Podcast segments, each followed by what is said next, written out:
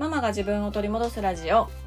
このラジオでは子育て真っ最中の私が子育てを通して自分を見つめ直す方法や母親として過ごす中での気づきや学びをシェアしていきます。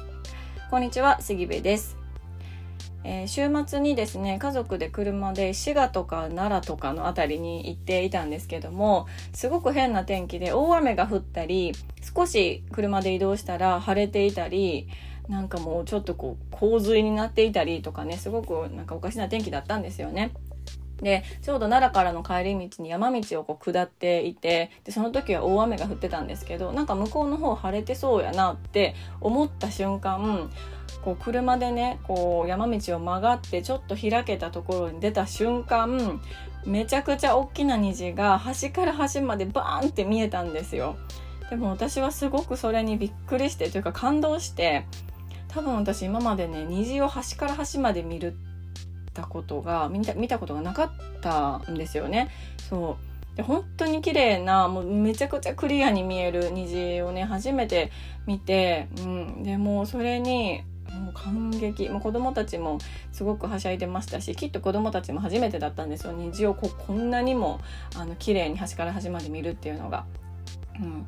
であのまだまだ私たちがあのいたところっていうのは雨が降っていたんですけどもうちょっと車止めてみたいな感じになってもう車の窓もね全開にしてもう雨でずぶ濡れになりながら虹をこう眺めるっていうことをねしてました。うん、で写真ももうバシャバシャ撮って動画とかも撮ってであまりにも心があの揺さぶられまくったのでもうこりゃインスタに載せるぞと思って撮った写真をねあの見返したんですけど何なんでしょうね。あの写真で撮ると全然あの何ともない何ともないっていうかどうってことない、うん、特に綺麗でもない、うん、感じに映っちゃいましてこれは月とか星とかね虹とかそういうものがあのそういう風に映ってしまうのか私の撮り方が悪いのか何なのか分かんないですけどもちょっとインスタにね載せるのはやめました。はいそうでもあの虹も雨が降ってなかったら虹がね見えなかったわけだからねあの雨って時になんだろうな急に降ってきたら困るしとか濡れるしとかね、うん、なんか車乗り降りする時も濡れたりなんか傘閉じる時にもう服もバンって濡れたりとかしてすごくまああの捉え方によったらちょっとこう鬱陶しい存在になりがちなんですけどでもやっぱりその雨がなかったらこの虹はなかった、うん、からそうだからなんかほんとねうまいことできてるなっていうふうに思っておりました。はい、えー、今日のテーマなんですが今日のテーマは過去に失礼というテーマでお話をしようと思います、まあ、どういうことかというとあの今の自分今現在の自分に対して「あ私なんて」とか「なんか全然私とかあのあかんわ」とか「いけてないわ」とか「好きになられへんわ」とか「嫌なとこばっかあるわ嫌いなとこばっかあるわもう私なんてあかんわ」みたいな風にね思ってしまうことってこれまでの過去に失礼だと思うんですよね。その過去っていうのをもうちょっとこう詳しく話すと自分自身の経験もそうなんだけど体験とかもそうなんですけどそれに加えて今の私がここに来るまでに関わってくれた人って本当にたくさんいると思うんですよ。うん、なんかその人たちに失礼だなと思うんですね。うん、その関わってくれた人っていうのは実際に何だろうなお友達になった人とか先生になった人担任の先生になった人とかあの親だったり親戚だったりももちろんそうだけどあまり関わりのなかった人っていうか、うん、クラスにいたけどそんなにあんまりあんまりこう仲良くはならなかったなとか、まあ、ちょっとあのなんだろうな買い物の時に接客してくれた名前も知らないあの店員さんとかね、うん、本当にあの関わり方はそれぞれなんですけど本当たくさんの人が関わってくれたからこそ今の自分が今ここにいるんだと思うんですよね。うん、そうだからあの全て過去の全て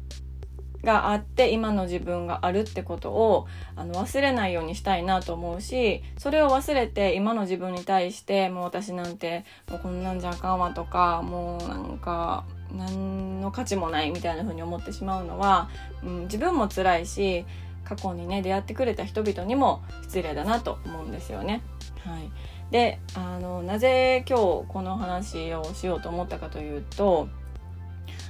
の私 Facebook を持ってるんですけども Facebook 本当にねもう100万年ぐらい開いてないような Facebook だったんですよね。アカウントは持ってるけど全然こう機能してないっていう感じで開くことも本当なかったんですけど昨日たまたまねあのこうなんだろうなお知らせみたいな感じでピコンって上がってきたのでそれをもうほんとたまたまお風呂上がりにピンって押したんですよ。そしたらあの大学時代の私のゼミの先生の最近のなんだろう投稿とか活動についての投稿が出てきたんですね。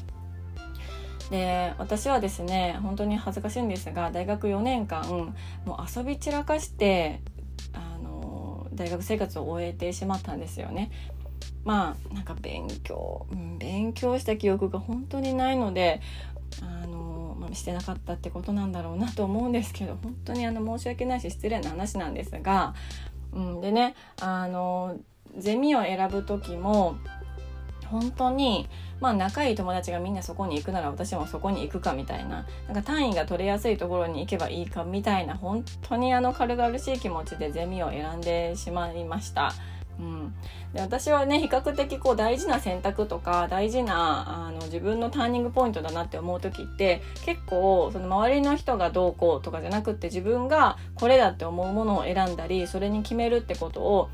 どっちかというとしてきたタイプだしそれができるタイプだと自分で思ってるんですよ。そうなんですけどもう本当に大学のあのゼミを決める時はもう完全にちょっと迷ったんですよもう一個の方。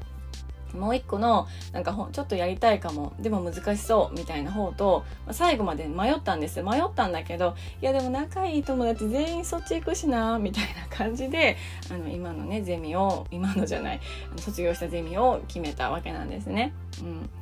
であの、まあ、もちろんそのゼミでもあの遊ぶことがほとんどでなんか飲み会とか、まあ、遊びのね遊びのゼミみたいな感じでね本当にあの何をしてたんだろうかって思うんですがでもちろんその時の先生教授っていうのも私がどういう姿勢で大学に行っていたかとか講義に向かっていたかとかあのなんだろうな単位を取っていたかみたいなのって分かってたと思うんですよね。こいつは真剣にやっとらんなということは先生だから分かってたと思うんです。うん、だけどそれを分かりながらもすっごくあのよくしてくださって本当に何でしょうねプライベートな悩み相談にもあのよくよく乗ってくださいましたし卒業してからもご飯にね連れてってもらったりとかして本当にあのお世話になった先生なんですね。うん、でもまあ卒業してからあのね時間も経ってますしなかなか最近実際にお会いするってことはなかったんですがあの卒業してから10年ちょっとぐらいかな、うん、経って久しぶりに先生のね Facebook の投稿を見たら本当にねあの私がゼミに入っていた時からめちゃくちゃ活躍はされてる方だったんだけれども先生すごいなっていう活躍っぷりご活躍っぷりなんですよね。うん、で写真を見てももう全然変わってないんですよもう一切老けてないんですよ。うん、でやっぱりこうやって学び続けたりだとかあの何て言うのかな、まあ、学生とねずっと触れ合ってるっていうのもあるかもしれないけれどもなんかもうどんどんどんどんこう生き生きされてる姿っていうのがね文章を読んでるだけでも本当に感じられて、うん、なんかあこの先生のゼミに入れてこの先生に出会えて本当に良かったなっていうのを改めて思ったんですよね。うん、であのすごくまめにねいろいろ活動だったりだとか大学のことだったりをあの投稿されてる先生なのであの結構何年も前を遡って読んでたんですで私お風呂上がりにこれ読んでたので旦那さんにねいつまで先生のフェイスブック見とんねんみたいなことをね言われるぐらいずっと先生のあの活動をこう振り返ってましたここ数年の。はい、そしたら毎年卒業式の時にあのすごく文章は短いんですけど卒業生に向けてメッセージが書いてあってその言葉にねすごく私は別に私に言ってもらってるわけじゃないですよ。去年とか一昨年のことだから。全く違う。私には言われてない、うん、だけど一卒業生としてなんか先生がすごく卒業生のことを大事にしてあの確かに、ま、今年の卒業式の言葉はね今年の卒業生に向けたものかもしれないけどなんか私はあの全卒業生に向けられているような気持ちにもなってあのなぜか泣くというね ことにもなっておりました。うんあのこれからね社会に出ていろいろ不安なこと悩むこともあると思うんだけれどもあのいつでもここに帰ってきてくださいねとか用があってもなくてもまた顔を見せに来てくださいねとか、うん、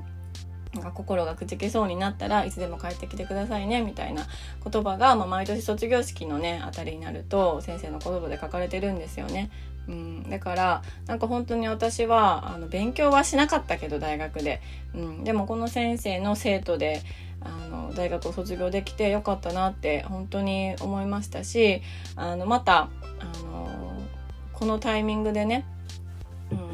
先生から学びたいこともたくさんあるなっていうのを思ったんですよね。そうだからあの先生の最近のこの活動大学私を卒業してからの活動っていうのを Facebook 上だけですけど見ていてあ私ってこんなにもなんか素晴らしい方、まあ、実績もそうだし活動もそうなんだけど、まあ、人間として人としてこんなにも素晴らしい方に先生としてゼミの先生としてすごく近くにあのいてもらって見守ってくれたっていう経験が私にはあるんだなっていうことに気づいたんですよね。もう10年かかりましたねそれに気づくのに。うん、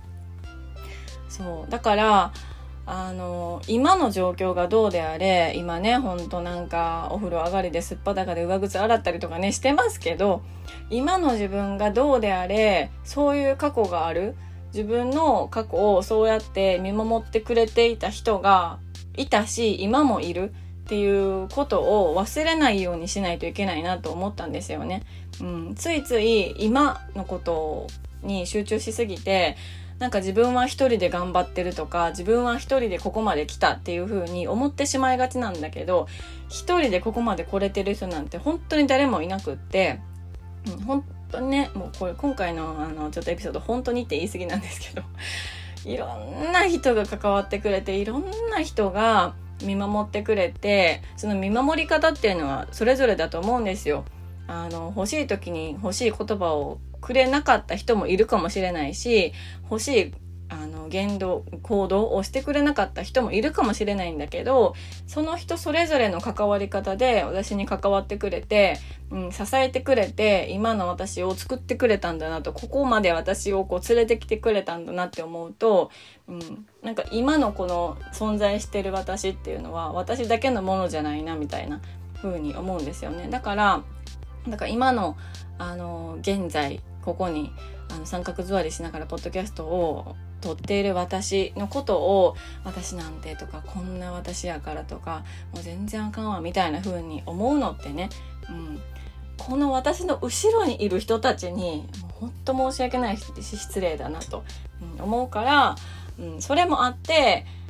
自分をこう見下す私なんてダメだからとかもうどうせ私はねなんか専業主婦だからとかなんか稼いでないからとか稼ぎ少ないからとかなんかそんな風に思うのは本当に自分にももちろん失礼だけど私の後ろにいる人たちに、うん、失礼だなっていうのをあの思いました。そうなのであのそんなことをねちょっと皆さんにシェアしたいなと思ったんですね。忙しいとどうしても忘れてしまうんですよね。過去のあのこととか過去に関わってくれたこととか関わってくれた人のこととか、うん、そこに対する感謝とかっていうのをやっぱり忘れてしまう、うん、から私が今このタイミングでハッとこう思い出した、うん、感情があるのでそれを皆さんにもねシェアできたらいいかなと思って今回このお話をさせていただきました。はい。ということで、えー、最後まで聞いていただきまして本当にありがとうございます。えー、ご意見ご感想、あなたのエピソードなどがありましたら、LINE の公式アカウントからメッセージをいただけましたら嬉しいです。えー、お返事一つずつ、あの、ちょっとずつね、お返ししておりますので、お待ちいただけたら嬉しいです。では、今日も素敵な一日になることを願っております。